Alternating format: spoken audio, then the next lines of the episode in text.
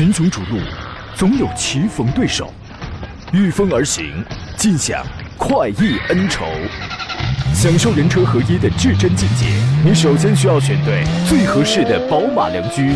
精彩汽车生活从这里开始。买车意见领袖，权威专家团队聚会团购买车，专业评测试驾，主持人杨洋为你客观权威解析。这里是购车联盟。来，诸位，周四上午，熟悉的配方，熟悉的味道，欢迎准点收听山东交通广播，在每天上午的十一点到十二点，为您准时开马启航的购车联盟节目。我是杨洋，在济南问候全省的朋友。七零年代的时候啊，有练铁砂掌的，硬啊，你可以掌断一块砖，威风的是不得了，不得了啊。后来到了八零年代呢，能掌断三砖，二十一世纪能掌断五砖了。这个此君呢，一直以为是功力进步了，后来才知晓是烧砖的配方改了啊。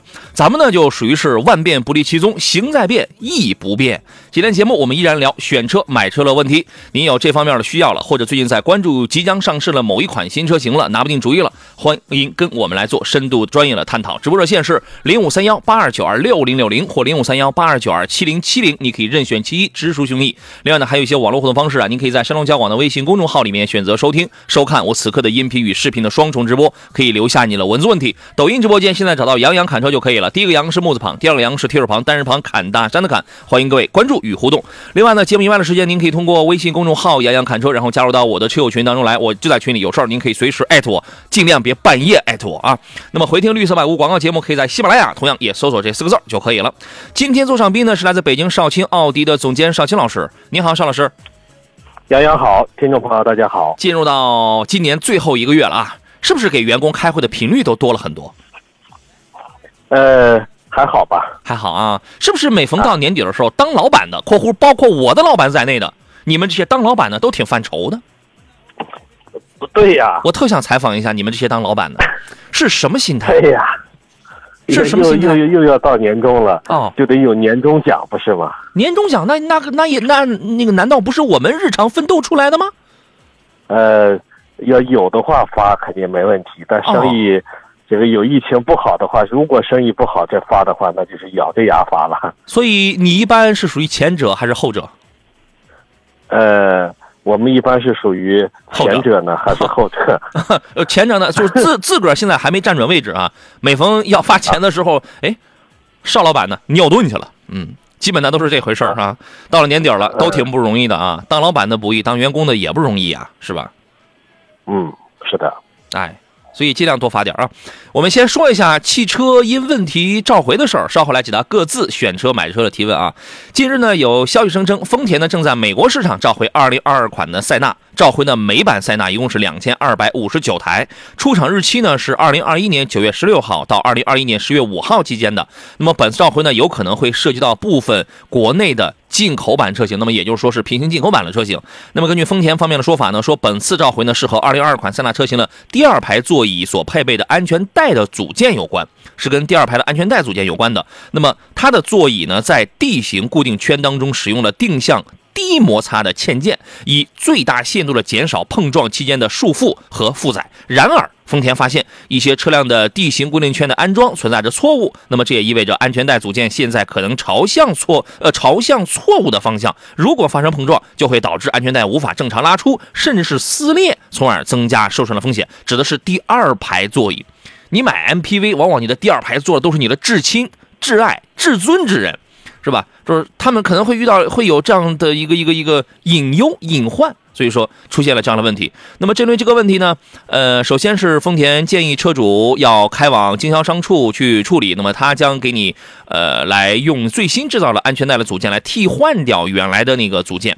啊，那么在国内呢，塞纳也是很受欢迎的，尤其刚刚被广汽丰田刚刚进行了国产啊。那么这次召回呢，很有可能会涉及到部分通过平行进口渠道进入到国内市场的美版的塞纳，美版的，因为它分加版、末版还有美版，美版的部分车型有可能啊。所以说各位车主你要注意一下，看看自己的这个美版的塞纳是否属于这个批次召回的车辆，如果有的话，那么你需要回 4S 店。那么至于国产版的这个塞纳的话，目前还没有听说存在着相关的问题啊。您对于这个事儿是一个什么样的评价呢，邵老师？呃，安全带这个问题啊，因为安全带所有的召回啊，基本上都是无一例外都是涉及到我们车主的用车安全。嗯，所以我看了这个安全带的召回呢，也是因为安全带有的时候是拉不出来，有的时候也有可能会被撕裂、撕断的情况。嗯，那我们知道安全带在关键的时候是保命的，如果拉不出来或者是突然断裂了，那我们的车主，也就是说安全带太严也基本上就不安全了。嗯，所以说任何和安全相关的事情，那都是没有小事儿的，对吧？这种情况肯定也是在日常的使用当中，可能有人反映了该问题，或者说他自己经过这个回收啊，他自己发现了此类的问题啊，所以说大家还是要引起注意的。呃，陈汉群给我们来反映说，泰安新泰莱港塔界的什么啊地方信号不是特别好，能不能调一下？得嘞，我们那个请孙老师您。咱俩一人配一个扳手，咱俩跑滩去调信号去。关键我不会啊，你可以，我不会啊，你知道吗？啊，您这就属于是专业技能啊。这个我们跟我们的技术老师反映一下，泰安的朋友，您受委屈了，您这个可以切换一下网络收听啊。一只小野驴说：“能聊一下广丰塞纳吗？和陆尊哪个下比高？”大哥，您眼神没问题吧？我抖音主页上不就有这个评价吗？人家是有位朋友揣着三十五万裸车三十五要来买这两个车，陆尊是多少钱起？三十四万起，指导价三十四万起，三十四万多，你合三十五吧。广丰塞纳是多少钱？三零九八，你要加六万，三六九八起。所以说你这个东西，哎，这个没什么聊头了。我对我对我说过的问题，我就不想再重复了啊。还有朋友问杨仔，说说大众的 ID 系列吧，电池组的质保时间不如咱华系的比亚迪长呀，卖的还真不错。ID 三、ID 四，呃，从 ID 四、ID 六开始就是上汽跟一汽花开两朵，各有简约车型。但 ID.3 是只有上汽大众有，它的最大的卖点是在于，第一是 MEB 的这个平台优势，第二它能把这个电动车，把这个底盘的调教，让你除了在起步的时候。感觉像是个电动车，就是轻点电门的时候，在你开起来的时候，你你会感觉，哎呦，那种感受跟燃油车还差不多。底盘是它的优势，但是电池质保，我们现在你包括比亚迪，还有那种六七万上了很多的啊，奇瑞的、造车新势力的都有什么叫首任车主，请注意，它只限首任车主，电池组终生质保，不限年限，不呃不限里程。但是这种车你不能买二手车，一买二手车你完蛋了，你等于是裸奔啊。那么这个当然好。它电池组的终身质保，因为那，我们老我们老百姓，我我们就担心这个电池的问题嘛。但是目前的国家标准是不低于八年十二万公里，可以这样来理解。你国家给人定的标准是不低于八年十二公里，那么所有的品牌当当当它有八年十二万、八年十五万，它只要达到这个数，它就是及格的。那你没得挑，我我只能说，你要是能不限年限、不限里程，那你太完美了。对我只能这样去理解。但是你国家给人定了这样的标准，就这事儿。是吧？啊，这个邵老师，您对这个事儿是怎么来想的？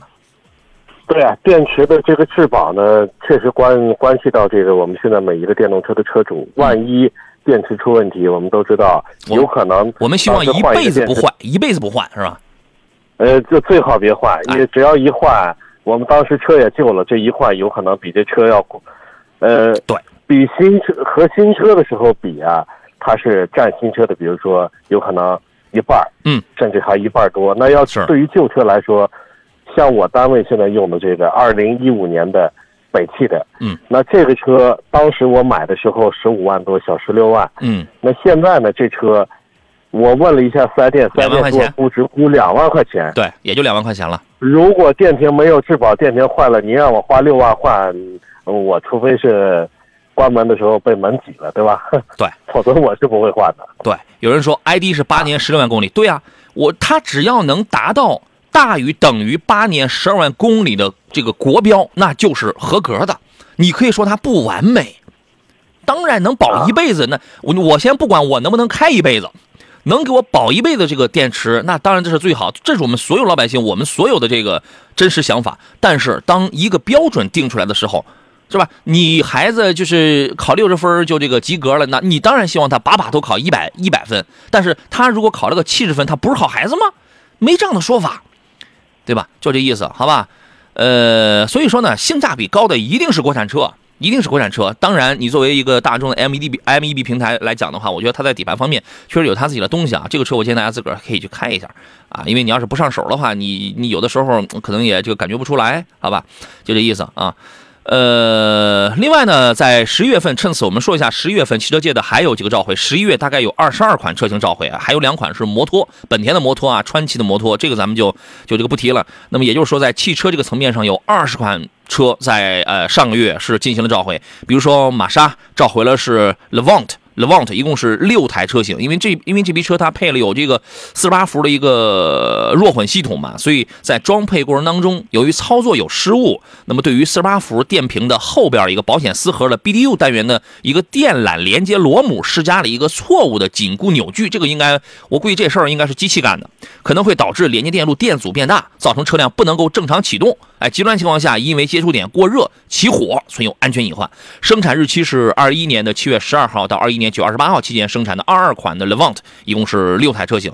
呃，它将给你干嘛呢？更换，呃，我看一下啊，是检查并按照标准扭矩重新紧固电缆连接螺母，重新紧固螺母啊，来消除安全隐患。它是一个力矩的事儿，这玩意儿不牵扯什么更换是吗？邵老师？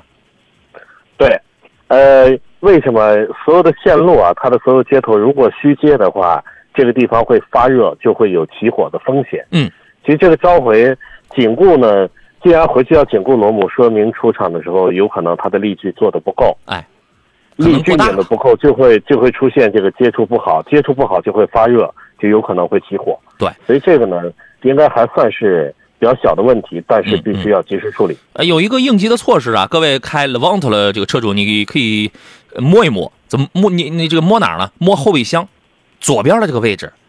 你哎跑到地儿了，行驶以后你摸一摸后备箱左边这个位置烫不烫？如果烫的话，你应当马上熄火，然后马上拨打他的救援电话，然后拖到这个经销商处去去去去去这进行检查跟这个维修，因为他的轻混它是在后头。就这意思啊，还召回三十三台 Levant 是二一年七月十二号到二一年九月三十号期间，也是生产的二二年款了，这是另外一个毛病。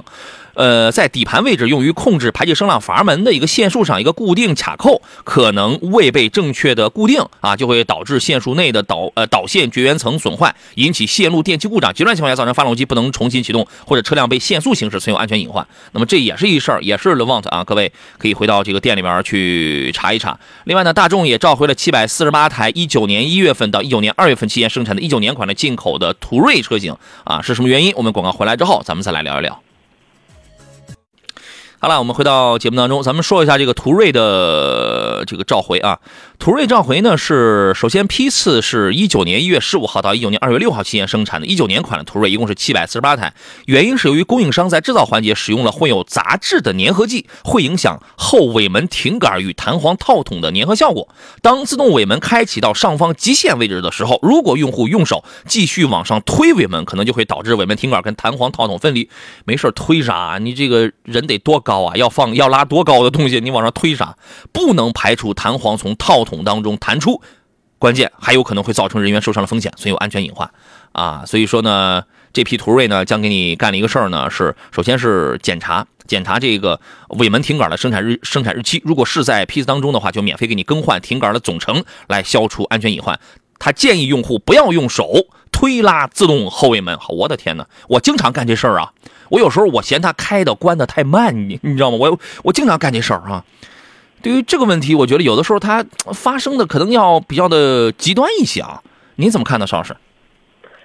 我觉得是这样，它就是 后尾门，我们知道后尾门有一个空气弹，类似于一个弹簧。嗯。这个弹簧呢是负责这个支撑尾门，还有在在回来的时候收缩尾门的。对。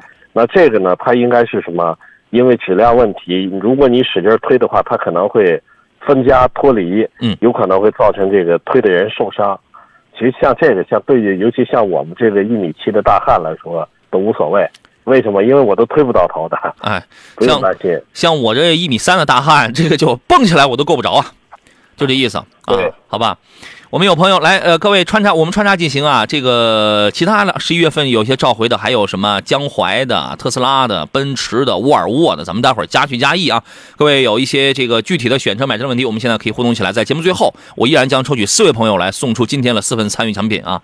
呃，悠然一笑问：帕萨特跟迈腾到底有多大区别？您要是纠过分纠结于这个事儿啊，第一过时了，因为这个事儿是五年前有人去纠结的事儿。你是全球车，你是原汁原味的 B 八，我又是怎么样怎么样的？但是你就现在来实际的使用上来讲，没有任何意义，它没有意义，我是这样认为的。来，请尚老师来分析一下。呃，说帕萨特和迈腾的区别是吗？对，到底它俩区别很大吗？那肯定不大呀，呃，尤其是在我们修车的眼里，保时捷，马看和保时捷卡宴五、途锐，Q 七、哎 Q 五、Q 七区别也不大，只是外观和内饰不一样。那帕萨特和迈腾呢？我觉得同级别的车型基本上都是属于，我觉得这俩车对比的话，基本就相当于是一个小改款。你可能只能从经销商那儿听到他给你洗脑说我的这个迈腾啊，我从 B 七 B 七 L 开始，我就是全球化车型，你那也是中国特供是吧？你那家那是中国特供，有有什么意义吗？啊，他可能会继续，就是中国的语言是博大精深的，他继续给你延展。想当然的，他说的次数多了，他觉得那个就是真的。说我既然是全球，我是全球型车，那么我的标准都是全球的标准。你那你那你是，我就问你是不是中国造的？是不是中国工厂生产的？是不是从中国采购的原材料？没有意义，所以你对于这种区别真的就出身区别真的不是很大，完全都是 MQB 平台上出来的这辆车的话，你应该更强调的是第一是整车的质量，第二是实际的性价比。从实际性价比上来讲的话，那么帕萨特就是比迈腾的性价比要高一些。同样的配置我价格低，同样的价钱我价格高，所以你就比这个。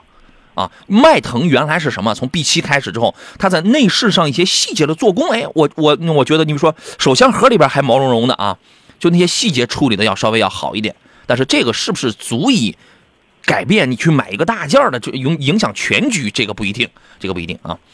呃，中空玻璃说，山东济南2021款宝来舒适年前买还是年后买？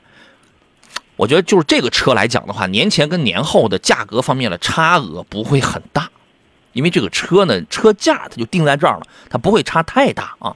呃，邵老师，您的意见是啥？宝来舒适本身现在优惠的幅度，山东那边得优惠多少钱？两到三万？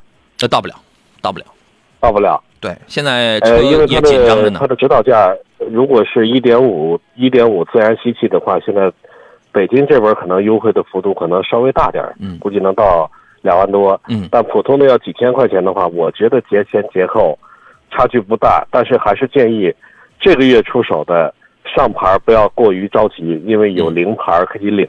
嗯把这个零牌用完了，踏踏实实的二零二二年上牌，嗯等您后期的它置换的时候，您会感谢我的。嗯，来自老司机了忠告啊，就是二零二二年的牌子是吧？是意思。对，哎，价差会有，但是不会很大啊。所以说，因为现在很多车型啊，你极有可能会遇到一个情况，什么？你现在订车，你差不多满打满算也得到春节差不多才能提到了。很多车型现在都是这样，宝来这个我我不敢讲啊。呃，所以说呢，你看你这个用车这块是不是刚需啊？张健说，现在大众的颗粒物捕捉器堵塞了问题，彻底解决了吗？我没，我认为它并没有彻底解决，它只是用了一招。诸葛亮叫一个叫兵出斜谷，兵出子午谷，是吧？这个击鼓、斜谷、子午谷，他只是用了一招曲线救国的，绕了一圈来缓解这个玩意儿。他干了两个事儿，第一是拉高转速，拉高转速，拉高转速之后，你要感受你的低档的顿挫变得更明显了。另外，油耗是是多多少少它是增加的，啊。第二一个是什么呢？给你换了就是类似于那种铝箔的，就是那种隔热瓦一样的东西，因为它要燃要它要燃烧嘛，拉高转速之后，快速升温。当温度达到之后，把你颗粒物燃烧掉，去排放掉。它堵是因为它燃烧不了，温度到不了，是意思。所以啊，这个事儿你你你你觉得它是从技术上、从位置标定、技术标定上去解决的吗？我认为不是啊。您觉得呢，邵老师？对，我觉得有的时候就是环保，环保和这个经济性啊，有的时候真是相互冲突的。就说，呃，目前是为了解决这个启停系统呢，我看了，它还是增加了这个燃烧时候的温度，哎也就是说，燃烧的就是包括启停系统的工作的频次也不一样了，工作的明显就少了。那这样呢，其实燃烧的充分的话，那颗粒物呢它就会少，而且转速一般要高一些的话，这个排气的温度会更高，它就烧掉了嘛会更少。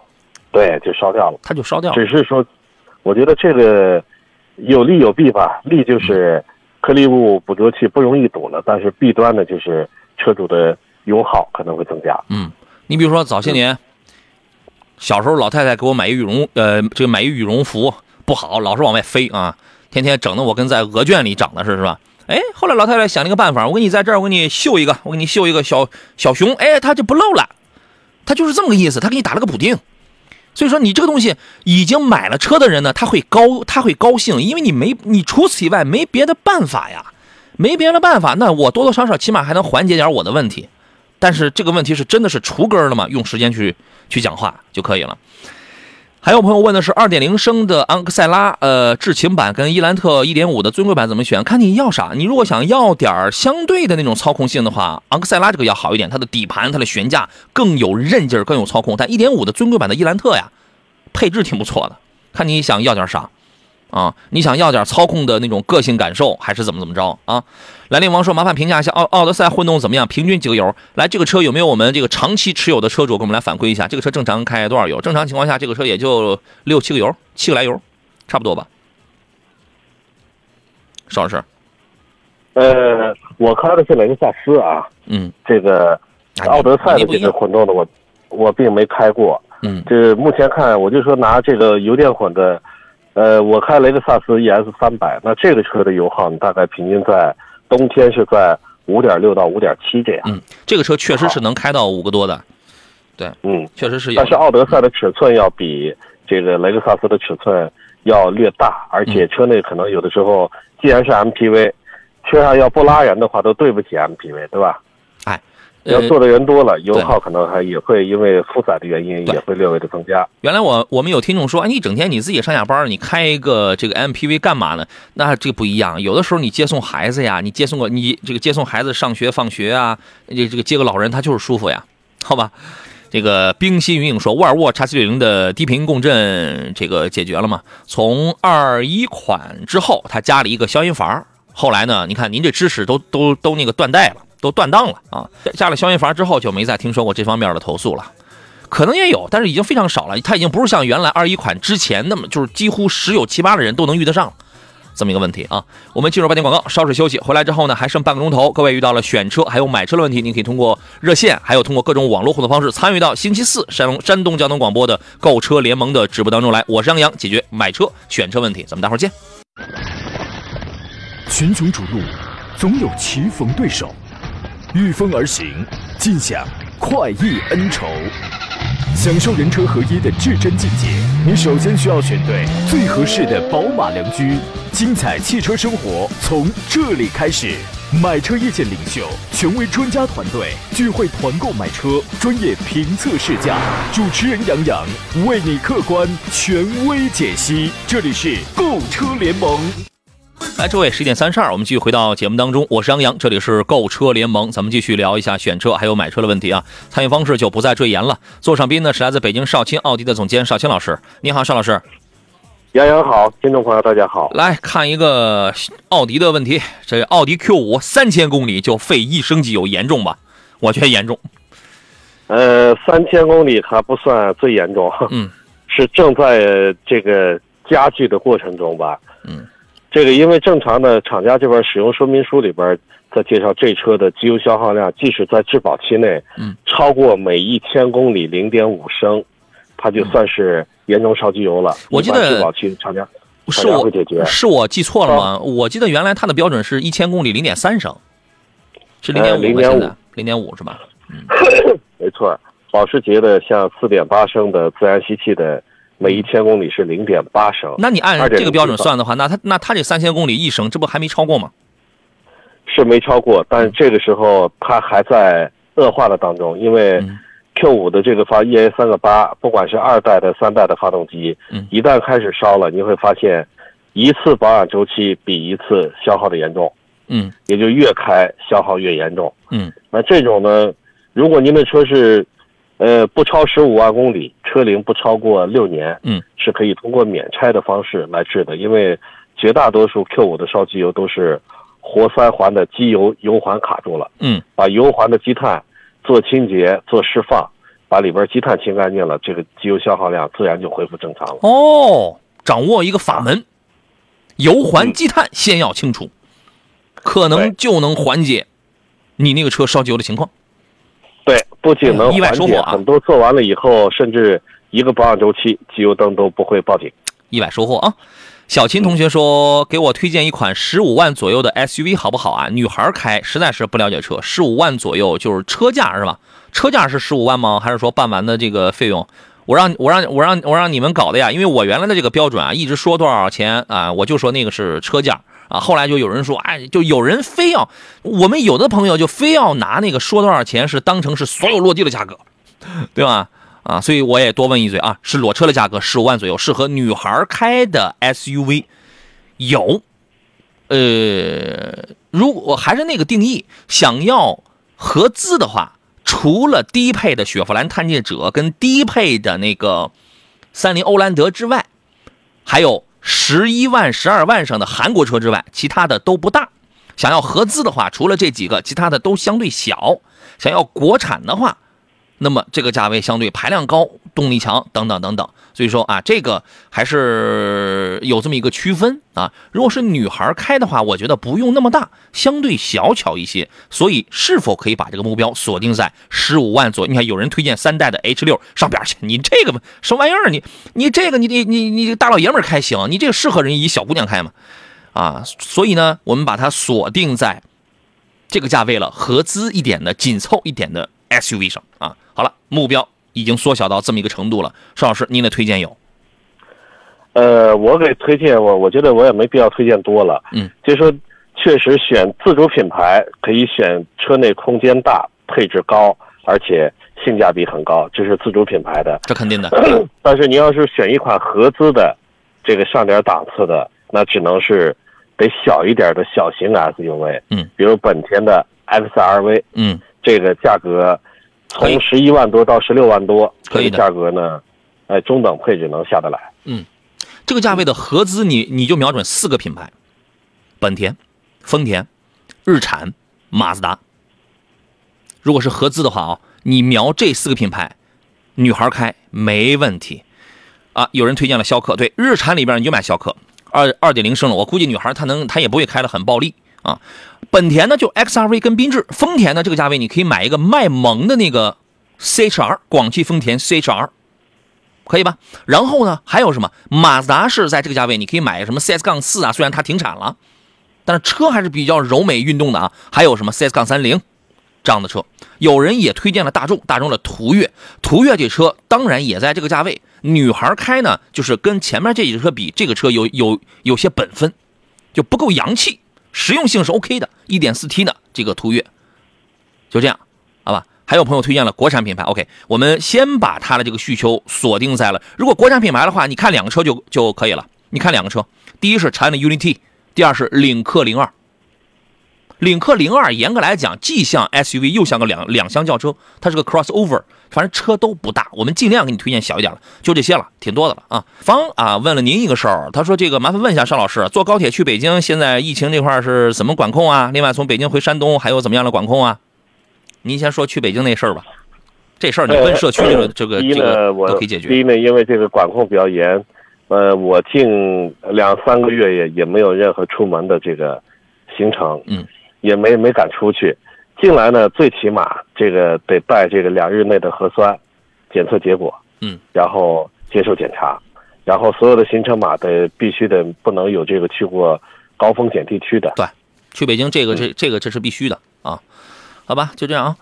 呃，随便说，你好，杨帮朋友问一下，最近他有三款车有一有一些纠结啊，不知道该选哪一个。一个是四代帝豪的尊贵版1.5升的，长安逸动豪华版1.6升的，和名爵五的 1.5T 的次顶配涡轮增压的。这三款车因为价格差不多，他有些纠结，不知道该怎么选。长久用下去该怎么选？你因为你一条留言发的太长，我后边我看不见。你这个长久之后还有话吗？他想要啥呢？所谓长久用下去，你想要什么呢？长久啊，如果说单从字面来理解，你可能你开个七年八年，那么这个地方你要忽视掉的是保值率的问题，你这个你可以忽视掉了。那么重点我们就来图点别的，是成本更低，性能更好，还是怎么怎么地，是吧？在这里边可以说动力最弱的是帝豪的1.5升，相对比较弱。最强的是名爵的 1.5T，因为1.6升的逸动它是缸内直喷发动机，它的动力那就要好一点，它就要好于多点电喷，对吧？但是你 1.5T 的名爵五的话，你单次保养必须全合成机油等等，它的使用成本这块也要偏，要要要，它这个车很有操控性，使用的成本这块稍微偏高一点点，所以说我觉得你还是要明确一下吧，是不是？邵老师，您会从哪个角度来分析呢？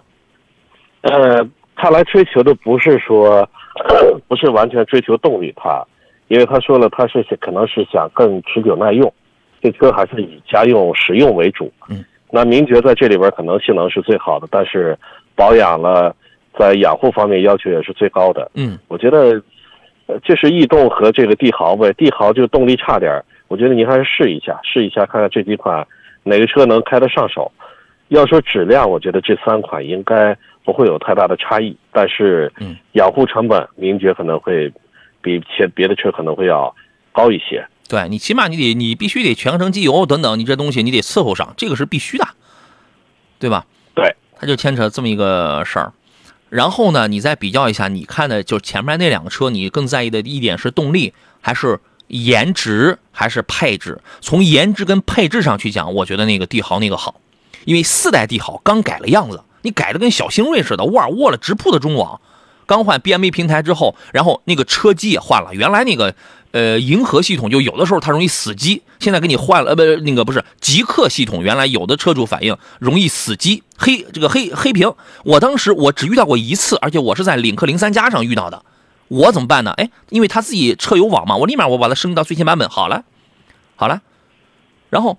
它但是第四代的帝豪，它换了叫银河 OS，银河 OS 我开过那个什么，我开过那个什么车上已经装上了银河 OS 来着，哎呀忘了忘了，实在想不起来了。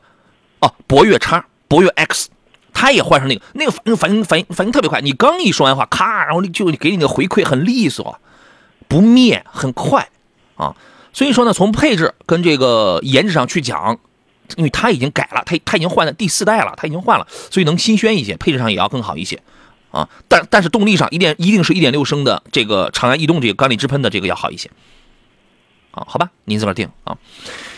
呃，一只小球就是说雅阁跟英仕派该怎么来选呢？（括弧英仕派优惠挺大的，雅阁没啥优惠啊，英仕派配置比雅阁好，挺纠结的。那你纠结啥呢？你你你怎么着啊？你的心里一直对有一份埋藏的深深的对雅阁的情愫，让你无法自拔吗？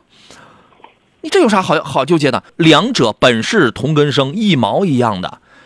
英仕派偏运动一点，关键人优惠还大，配置还高，我不明白。那肯，那你肯定特别喜爱雅阁，那你买雅阁就好了，你硬着头皮买雅阁嘛，是不是？我们是不是得这样说？没错。你在想什么？我觉得这两款车就跟这个奥德赛跟艾力绅一样，没必要过于的纠结，因为本身是。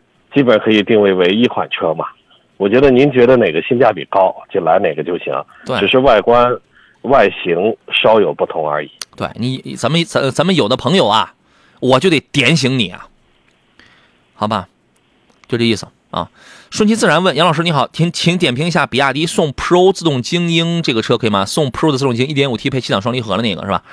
呃，总体质量我觉得还是不错的啊，这个车应该也卖九万多是吧？九万左右上，总体质量我觉得还可以。就是原来有一些车主反映有这么几个小毛病啊，有人反映这个掉漆的，还有人反映那个变速箱顿挫的，基本就这几个，反正它就是一些琐碎的一些小的问题啊。这个车销量，我觉得这个整个的市场的保有量、销量、实用实用性这块我不担心，还不错啊。您对它的评价如何？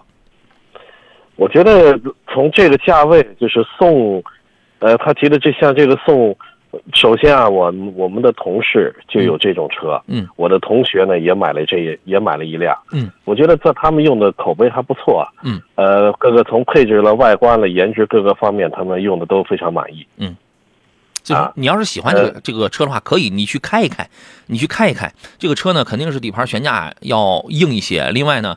呃，你在起步啊，在低档的这种情况下，因为它这种双离合的这个变速器，肯定是多多少少它带点顿挫，但是就看你能不能接受得了。你如果觉得无所谓，哎，你别说双离合了，我现在那个宝马的财富又如又如何？那个顿挫也很明显，无那个无所谓，我是能接受，因为我现在宽容度特别高，你知道吗？只要不是特别那个那个那个那个特别渣的那种车的话，我宽容度还真还挺高的，啊，所以说你喜欢这个车的话，还是可以的。张磊说：“昂克赛拉2.0思域 1.5T 该怎么来选？”嗯，现在总呃总体上还是倾向于思域要多一些吧。邵老师您呢？呃，可不嘛，都是看来这个这车都喜比较喜欢日系。我觉得这俩车的质量还是都是比较过硬的。嗯我个人也比较倾向于思域。嗯在思域的，我觉得呃这两款车当然是都是很年轻化，嗯这个都是年轻人呢都比较喜欢，比较运动嘛。嗯。呃，我个人是更偏向于思域，因为思域毕竟上市这么多年来，我们看到过去的十几年前的思域，到现在依然非常的质量非常过硬，嗯口碑非常好。嗯。虽然马自达的这个 GVC 动态矢量控制系统更好，烟台支付啊咱们待会儿先进说好了，我们回到今天最后一段的节目当中来啊。随心说，杨老师说起来刹不住车，不看广告时间，我看，我看，我除了最后一一段哦，我的那个五十九二十五秒的那个广告，每天都在变，都在提前之外，我其他时间我是看，啊，我只是充分利用时间。嗯，乘风破浪说，雪佛兰探险者 1.5T 怎么样？评价一下，主要是 6AT 的可靠性怎么样？呃，它的 6AT 是 GF 三代的 6A 6AT 啊、怎么说呢？比昂科威的那个七档干式双离合要好，两害相权取其轻，你就你可以选雪佛兰这个。原来前两代的你们不知道啊，我们很多新听众不知道啊，这个雪佛兰的前 GF 一、G GF 二，我收到过多少的投诉，解决过多少的投诉啊？感觉那个投诉节目就是给他家开的，嗯。这个三代的还稍微好一点，两害相权取其轻，你可以选这个啊。呃，邵老师，您发表一下您的看法吧。呃，雪佛兰的探界者，他对看的是是吧？对，一点五 T 的这个，我觉得，我觉得，我觉得美系，我之前有一个雪佛兰的车型啊，嗯，这个我觉得美系车开起来最大的优点就是它舒适性方面和在，呃，这个汽车的隔音方面，我觉得尤其是近几年的车做的非常不错。嗯，这个，呃，也就这两点，其他的呢，油耗也不再像过去这种，过去的但凡是美系，大家一提都知道费油，嗯但现在的也也不然，现在的车的油耗也不高，嗯也还可以。嗯，跟大家的平均水平差不多吧。可以啊。张健问：汽车音响哪个品牌好，音质好啊？它也分，就是一某一个品牌家某某一个品牌家里边也分档次啊。你比你比如说，有人喜欢 McLavenson 的，有人喜欢 B&O 的，还有 GBL 的，丹拿，对吧？还有宝华韦健、哈曼卡顿，这个反正这个也说不上来。你有什么经验吗？啊，对，它对它分它分价格。你哈曼的呢，哈曼卡顿的也有便宜的，也有贵的，对呀、是吧？b o s s 也一样，哎，有有有很便宜，就是说同样这是一个品牌，一个品牌它有从高端到很普通的嗯这个各个档次的都有。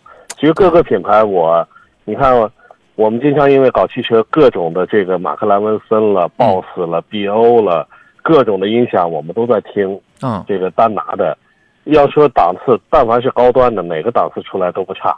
嗯，但是也有很普通的，很普通的，就是有点红头事儿，呃，就是挂个牌子，就跟那奔驰 C 和 S 的区别类似。嗯嗯，也是那个牌子的，对吧？对，咱们那个，哎，咱们说一个题外话，呃，北京奥运会的时候，那个音响是哈曼卡顿的，是吧？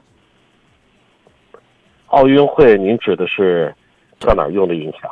啊，就是就就是在那个赛场啊，在鸟巢啊什么，就是就是那种地方用的那个音响，是是不是这个是不是哈曼的？这个我还真不确定。题外话关注。题外话，啊民民间讨论。题外话，反正这个东西啊，谈不上，谈不上啊。张三丰说：“别闹了，宝马颠簸叫路感清晰，宝马顿挫叫驾驶参与度高，宝马方向盘紧叫指向精准。”这是我一个七系五系都有的朋友笑称的，喜爱就得接受啊。还有人问的是江铃福特的领锐值得等吗？又要出领锐，这个车我还真不了解。但是江铃福特现在在售的车呀，领界、领域，还有那个撼路者，就这几个车上来讲的话呢，我觉得后出的这个领界吧，精致活上有稍有提高。就是前边那些呢，因为江铃福特原来是造什么车的，那你也知道，这这个细活方面还是有待加强。你要说你现在你在这二十万以里说某某车值得等吗？可等可不等。可等的原因是它新鲜，可不等的原因是这个价位的车呢都扎了堆了都，都好几百款了，你为什么非要等着一个？它除非它真的有，哎呦，就是别人没有，它独有的这么一个东西，不然你说值不值得吧？好像也没什么多大劲啊。那就这样，好吧。还有人问啊，杨好，嘉宾好，请综合点评一下奔驰 E 三百，目前在五系跟 E 三百当中纠结，谢谢啊。图点啥呢？是吧？这个还是要明确一下，您给评价一下吧。呃，我觉得奔驰 E 和他选的一个是奔驰，一个是宝马，啊？，E 三百五系呢，肯定就是五三零了嘛。对，五三零，嗯，我觉得这两款的话，奔驰的 E，我觉得更偏商务一些，嗯奔驰 E，嗯商务档次，我觉得奔驰在这个这这两方面啊更更优秀一些。嗯宝马呢，我觉得在使用上是更偏向这种自由自由职业者，就是嗯，我自由职业者，你干脆说暴发户吧，是这是什么自由职业者了？我 啊，就是年轻，呃从时尚啊，从很多的车主这一块儿，我们看就是奔驰这块儿还是偏商用会多一些。宝马呢，哎哎不管是最高的七系，在商用上使用的也并不多。也有啊，但是他就是偏年偏年轻的那一类新新兴老板，偏年轻、哎偏个性化。，对对对，所以从风格上会有一些不一样啊。虽然大家很多人，我们很多人都在吐槽这一代一级的这个长相啊，包括内饰啊，还有外观那种小蜜蜂眼儿的，就是这种长相啊。但是从品牌的这个豪华范儿上，它依然还是具备的。那么开起来的感受上，一级的路感不如宝马五系的清晰。它的就是忽有多少带点忽忽悠悠那种感觉，你知道吗？晃晃悠悠、忽忽悠悠那种感觉，啊，然后呢，五系呢是比较好的在运动和舒适之间做了一个平衡，它它真的很均衡的，所以我就觉得你如果是追求一些豪华范儿，而且呢，你比如说年龄到了。你上 E 三百就就可以了。你了解一下，原来奔驰 E 的爆胎啊，跟这个断避震器的，确实是比较那个啥的东西啊。然后呢，你了你了你了解一下新款的问题啊。然后呢，如果你偏年轻一点，而且我又蛮有个性，而且我又挺喜欢这个动力响应啊，这个操控感那种东西的话，在舒适当中还带点操控感的话，那么你来个五系，五系已经不是那种赤裸裸的运动跟操控了，它确实已经大面积的向舒适区妥协，但是它两者真的找了一个很好的一个一个一个均衡。好吧，这个您自个儿去挑一挑啊。张三丰说：“音响分方向，喜爱人声的、古典的、交响乐、轻音乐等等，没错，各个品牌都有指向性的，太对了。后天调教还有关系呢。说耳朵是一个比较主观的概念，对你像我这种聋的，你知道吗？啊，像我这种聋的，我怎么听听，我得听半天，我才能，哎，多多少少仿佛有一点细微的那种小差别啊。还有人说，刚才小石头介绍羊排的时候，杨洋，我看到你咽了一下口水，我就那么不堪吗？我还咽下口水，我是没吃过好东西啊，这是。我作为你的粉丝，你这个细微的动作，我看到非常心疼。我的天哪！我决定了，今天的羊排我给你安排上，请你给我你的发货地、收货地址。邵老师听了会不会嫉妒啊？他太嫉妒了，你看。听众啊，那我我都多少年了，这螃蟹都吃不到。听众一看我螃蟹都冬眠了吧？对我估计。哎，人听众一看我咽口水，咱先甭管我是真咽了还是假咽了，人家立马给我安排上。你你说你有这待遇吗？有人吗？你的最亲爱的员工，他们能发现你的这些细节吗？不能够啊，还是我们好，还是我跟听众好。谢谢啊，这地址要不我就真给你啊，开玩笑啊。这个呃这个搞得我没吃过好东西啊。G Y 说逍客探戈哪个值得买？女士开，谢谢啊。您给说说这个事儿吧。呃，逍客和探戈也也都是偏向日系呗。哎，呃人，你啥时候给人探哥办了转会了？转会了呃，那那那这样，我我先评价这个逍客吧，啊好吧？这个呃，探哥他说的是大众探哥，我我我可能听成讴歌了，啊，真好！我估计我估计我听成是您这耳朵什么音响都白搭 对，嗯可能是手机的听筒不好。啊，我觉得我觉得这俩的话，一个是更偏向日系的，首先是逍客这一块儿，嗯，保养的价格便宜，然后车呢皮实耐用，虽然说在各个方面没有特别突出的特点，但是我觉得经济实用就可以了。探戈呢，我觉得这车 1.4T E R E A 二幺幺的发动机一定是比这个逍客的动力再开起来的话，加速的应该会更好一些。嗯，而且这个这俩车的操控，我觉得探戈的操控可能会更更胜一筹。嗯，呃，看你的取舍吧。喜欢开那种扎实感、硬邦邦的，多少带点动力强点的推背感的，咱来一个一点四 T 的探戈，对吧？喜欢开平顺为主、使用成本低、油耗低、保养费用低的经济平顺为主的，咱来个二点零升的逍客，两个都能用，区别在这儿。对，您自个儿挑，您您您自个儿定一下，挑一下，好吧？呃，最后来说一个新闻吧。十一月三十号呢，这本土新闻，济南特斯拉中心迎来了一个一周年的庆典。呃，他们举办了一场叫做 “Tesla 汽车行业服务革命”为主题的 TikTok 的一个线下的分享会。这个分享会当中有一些比较有营养的东西，主要是推介了一下特斯拉的这个智能高效的售后服务体系，重点是一些冬季用车的知识。啊，之前有人问说，为什么电动汽车冬天更容易耗电啊？温度啊，对电池的这个影响。你包括你冬天，你得您得开暖风吧，它又没水箱，这暖风从哪儿来，对吧？种种原因。但是特斯拉，哎，它在这个冬季用车的时候，它有一项技术去解去解决了这个问题。这个待会儿说一下。济南特斯拉呢，成立有一周年了啊，基本上给这个当地消费者提供了一个一站式购车体验，还有全球统一的高水准售后服务这么一个呃标准。特斯拉一直在也在用这个直营直营的这种模式，以实体服务中心啊，然后自营加授权了板喷中心，然后加虚拟服务中心，还有一个四零零。就用这四大模块来搭建起了一个服务的这么一个体系框架，呃，用户在养车还有包括时间成本上这块是比较节约的。电动汽车跟燃油车相比的话，它最大特点它就是热效率比较高啊。燃油车你是要呃发动机去靠燃烧去驱动的，基本上超过百分之五十的你的我们每天我我们去加油啊，超过百分之五十甚至百分之六十的那个油啊，都是浪费掉的。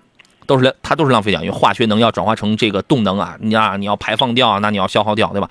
电的它是电机直接去驱动，所以它没有能量的这个浪费，确实是在环保啊，在高效这块它是有一些优优势的。好，回到那个问题，特斯拉是怎么去解决这个冬天我暖车的这个问题？它有它有一个独门技术，叫叫那个热泵。它叫这个热泵，它的热泵用了一个叫什么八项控制阀啊，呃，实现什么空调啊、电池啊、电机的这个热管理系统的一个并联独立运行，还有一个串联的工作模式。它很小，故障率还这个可能据说还这个比较低啊。他当时讲的时候，我特别注意听了这个热泵的这个东西，哎，我对这玩意儿是很有很有兴趣啊，就是它可以大幅度的去提高你的机体的这个热效率。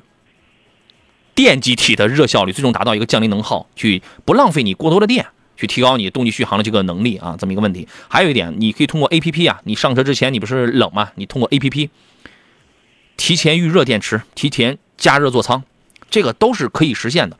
现在特斯拉的充电桩已经特别多，在山东的门店呢，现在有八家吧，五个城市应该是有八家门店，六个服务中心了。现在呢，它在山东已经有了三十九个超充，我特别注意看，青岛的超充是最多的。